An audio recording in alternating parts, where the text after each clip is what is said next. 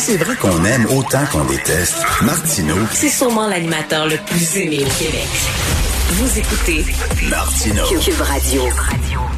Alors, nos cousins français boivent malheureusement la tasse à partir du samedi 17 octobre à minuit sur l'ensemble du territoire national euh, en raison de l'aggravation de l'épidémie. Il va avoir un état d'urgence sanitaire et un couvre-feu à partir de 21 heures. Tout le monde à la maison.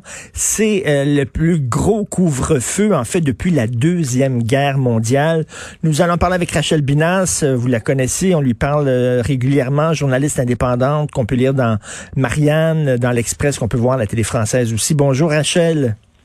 Bonjour. Est-ce que c'est euh, est-ce que c'est la fable de La Fontaine? Vous avez euh, chanté tout l'été. Eh bien, euh, enfermez-vous maintenant. Il faut croire. Il faut croire. En effet, vous l'avez dit, c'est un couvre-feu important qui concerne 20 millions de Français. Euh, ça concerne Paris et l'Île-de-France et également huit métropoles qui seraient particulièrement touchées par l'épidémie, donc de, de Lyon, Grenoble, Lille, Montpellier, Marseille, etc. Euh, ça prendra effet ce week-end et durant au moins un mois, en effet, il sera très compliqué de circuler euh, entre 21h et 6h, sauf euh, motif professionnel ou urgence. Alors euh, c'est une idée qui, qui qui avait germé ces dernières semaines dans l'esprit du gouvernement, qui en fait ne veut pas retourner à un confinement total entre guillemets, en tout cas un confinement euh, similaire à à ce qui avait été vécu au mois de mars-avril, mais qui n'est pas euh, extrêmement compris, on va dire, par euh, par bon nombre de Français. Là, est-ce que les bars sont ouverts, les restaurants, les cinémas sont ouverts, les salles de spectacle? Non, non. Alors les, les bars, non. Euh, les restaurants, oui. Euh, les salles de spectacle, un certain nombre. Cinéma également. Maintenant, à partir du moment où euh, ils devront fermer dès 21 heures euh, et même peut-être un peu avant, euh, soit certains en fait vont fermer en bénéficiant d'aides hein, qui sont qui sont très importantes, d'aides gouvernementales, soit ils vont devoir se réorganiser euh, afin de suivre ce qui ce qui pourrait être les nouvelles habitudes des Français. Mais, mais qu'est-ce qui s'est passé en France? Parce que bon, ça va pas bien. On voit les chiffres. Euh, euh, quelle est la raison de ça? Les, les chiffres, les chiffres, ils sont à mettre en perspective. C'est-à-dire qu'il peut y avoir aussi des biais dans les chiffres. Euh, il y a certaines choses qu'il faut comprendre. Déjà en France, on teste énormément. On teste euh, parfois plus que certains de nos pays voisins. Donc ça peut en effet avoir euh, un impact sur euh, sur les chiffres qui peuvent paraître euh, assez élevés. Euh, ensuite, euh, ce qu'il faut aussi comprendre, c'est que le nouveau rythme qui va s'imposer à nous, c'est-à-dire le métro boulot dodo, hein, grosso modo, euh, il il est fait pour pour une chose. Euh, c'est pas tant pour euh, euh, baisser le nombre de morts qui en soi n'est pas n'est pas énorme hein, quand on compare avec l'année 2019 et 2018, Ok. mais il est surtout pour éviter la saturation des hôpitaux. C'est ça l'objectif premier, parce que le gouvernement a déjà vécu ça et on l'a vécu en mars-avril, on s'en souvient très bien, et il avait promis aux soignants que cette situation ne se reproduirait plus et qu'il débloquerait des moyens. Il n'a pas débloqué de moyens supplémentaires dans les hôpitaux, et là, ce qu'il s'il veut éviter, c'est une saturation euh, telle qu'on a pu le connaître en mars-avril, en faisant un maximum d'économies, si je puis dire. Parce que fermer euh, les bars, les restaurants, faire en sorte que euh, notamment les jeunes évitent de se rencontrer et donc de propager le, le, virus, c'est une chose. Mais, mais ce qu'il faut comprendre aussi, c'est que le, les foyers principaux ont lieu notamment euh, dans les écoles, dans les universités, dans les lieux de travail. Or là, euh, on, le présentiel est en partie maintenu dans les universités. Euh, le télétravail est loin d'être une obligation. Les écoles maintiennent également leur, leur rythme de croisière. Et donc les Français, si vous voulez, ont un petit peu du mal à comprendre qui euh, leur paraît, voilà, une situation qui leur paraît paradoxale. Et vous savez que ce soir, bon, euh, euh, ce soir à Montréal, il y a une manifestation de gens qui critiquent la gestion de la crise par le gouvernement. Donc, on va manifester devant la résidence privée du directeur de la santé publique du Québec. Est-ce qu'il y a une grogne aussi en France? Est-ce que vous croyez qu'il y a des gens qui vont défier le couvre-feu? Oh, il y en aura toujours. Euh, il y a toujours des marginaux. Ensuite, je pense que, bon, vous, vous savez, hein, les Français, on râle beaucoup. On, descend d'un singe particulièrement râleur, je pense. Euh, ça va certainement continuer. Maintenant, à ce stade, on n'observe pas de mobilisation particulière, notamment euh, dans la rue. Alors, hier, euh, Macron nous expliquait que c'était dur d'être jeune en 2020.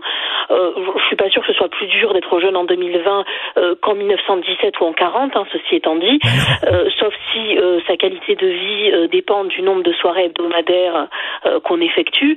Euh, maintenant, c'est certain qu'on ne pourra pas continuer à mettre en place des règles extrêmement drastiques dans certains domaines et continuer, alors pas en relâchement, mais, mais continuer de rester, de rester aveugle, de faire preuve de cécité face à certaines questions qui sont la question des transports en commun, notamment en Ile-de-France, ou, ou du, du, du, télétravail, ou du, du distanciel présentiel à l'université.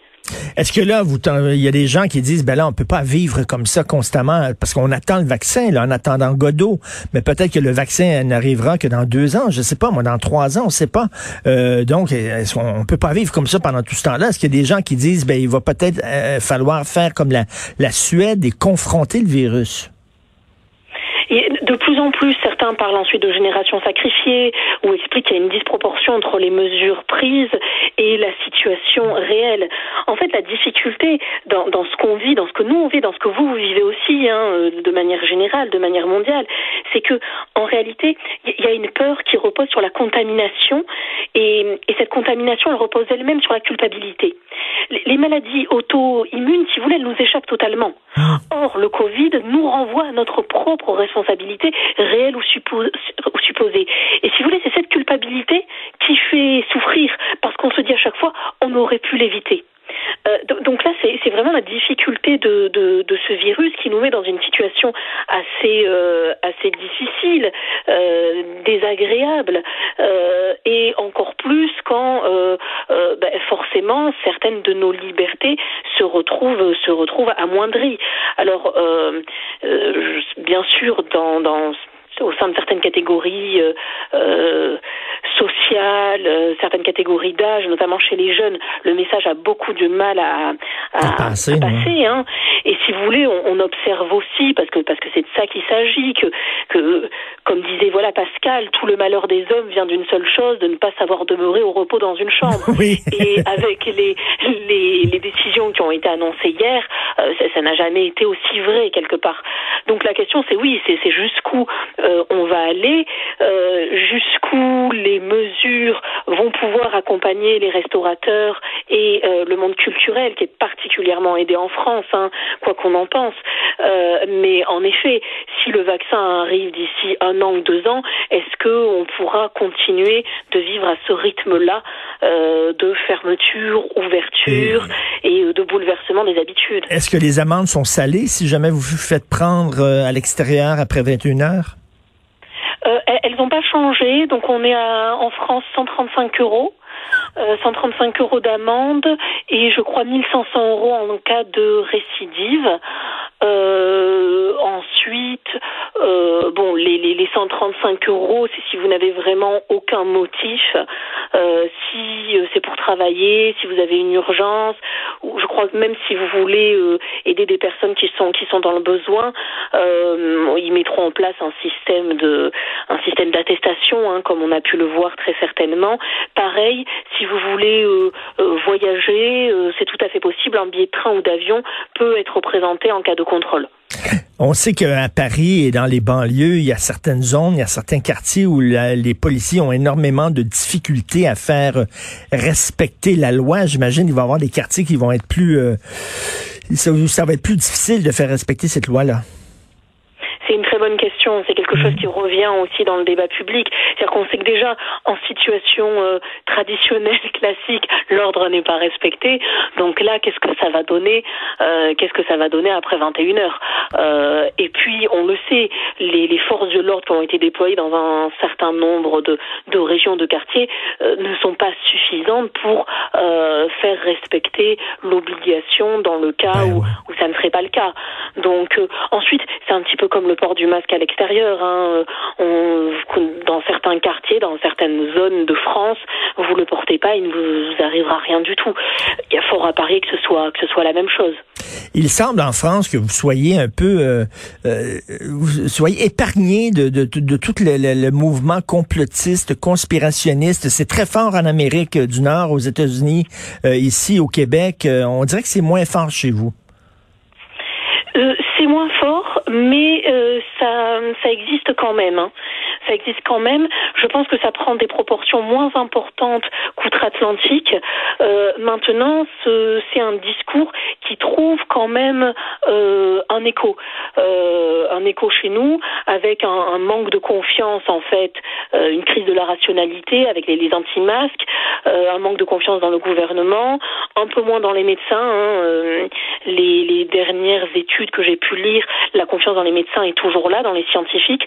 Maintenant, en effet, on observe cette, cette espèce de crise qui, qui peut entre, qui peut être euh, être expliquée, hein, pas justifiée bien sûr, mais qui peut être expliquée. C'est-à-dire que le, le, monde scientifique n'arrive pas pour le moment à nous trouver une réponse euh, que l'on peut juger satisfaisante. Mmh. Et si vous voulez, quand, quand mmh. Descartes, grosso modo, ne répond pas à nos à nos à nos besoins, euh, et eh ben, et n'arrive pas à nous sauver, si je puis dire, on a tendance à se tourner vers des croyances primitives, mmh. archaïques, bien plus anciennes et bien plus ancrées en nous, et euh, qu'à cette espèce de rationalité qui est, qui est, quelque part assez neuve. Et donc voilà, on a on a des discours complotistes euh, qui peuvent qui peuvent émerger. Très vrai. Et euh, sur une note beaucoup plus légère, euh, Rachel, euh, il y a une nouvelle série sur Netflix qui s'intitule Emily in Paris. C'est l'histoire d'une jeune américaine de Chicago qui va s'établir à Paris. Je sais pas si vous l'avez vu, mais sinon, vous devez regarder ça. Ça fait longtemps que je n'ai pas vu de tels clichés sur les Français. C'est juste si les Français ne se promènent pas avec des bérets et des baguettes de pain sous le bras. ils fument tous. ils boivent du vin blanc à 8 heures le matin. Il y, a, y, a, des crottes de chiens partout euh, dans la rue. Euh, ils ne travaillent pas avant 10h30 parce qu'ils sont extrêmement paresseux. Ils ne prennent pas leur douche. Euh, c'est hallucinant. C'est un festival de clichés. Vous devez regarder ça. On, on s'en reparlera, Rachel. Est-ce que vous n'avez entendu parler de Emily Paris? J'en ai entendu parler. J'en ai entendu parler. Je ne l'ai pas regardé. Je ne voulais pas perdre du temps de vie, si je puis dire. Mais je suis peut-être passée à côté de quelque chose. Euh, oui, oui, on, on, en entend beaucoup parler. Euh, ensuite, ensuite, bon, est-ce qu'on peut reprocher aux gens de ne pas s'intéresser à nos territoires les plus abîmés Je ne sais pas. Mais en effet, je pense qu'on est loin du documentaire et même de de, de la, la, la, fiction euh, en lien avec euh, avec la réalité. Tant mieux si certaines personnes arrivent à vivre aussi déconnectées du réel, hein, ça dit en passant. Oui, oui, oui, tout à fait. C'est un luxe. Oui, c'est un luxe. Vous avez tout à fait raison. C'est euh, Harlequin euh, des années 80 euh, en 2020. Merci beaucoup et bon courage, Rachel, pour passer à travers Merci ça. À Merci, Rachel Binas.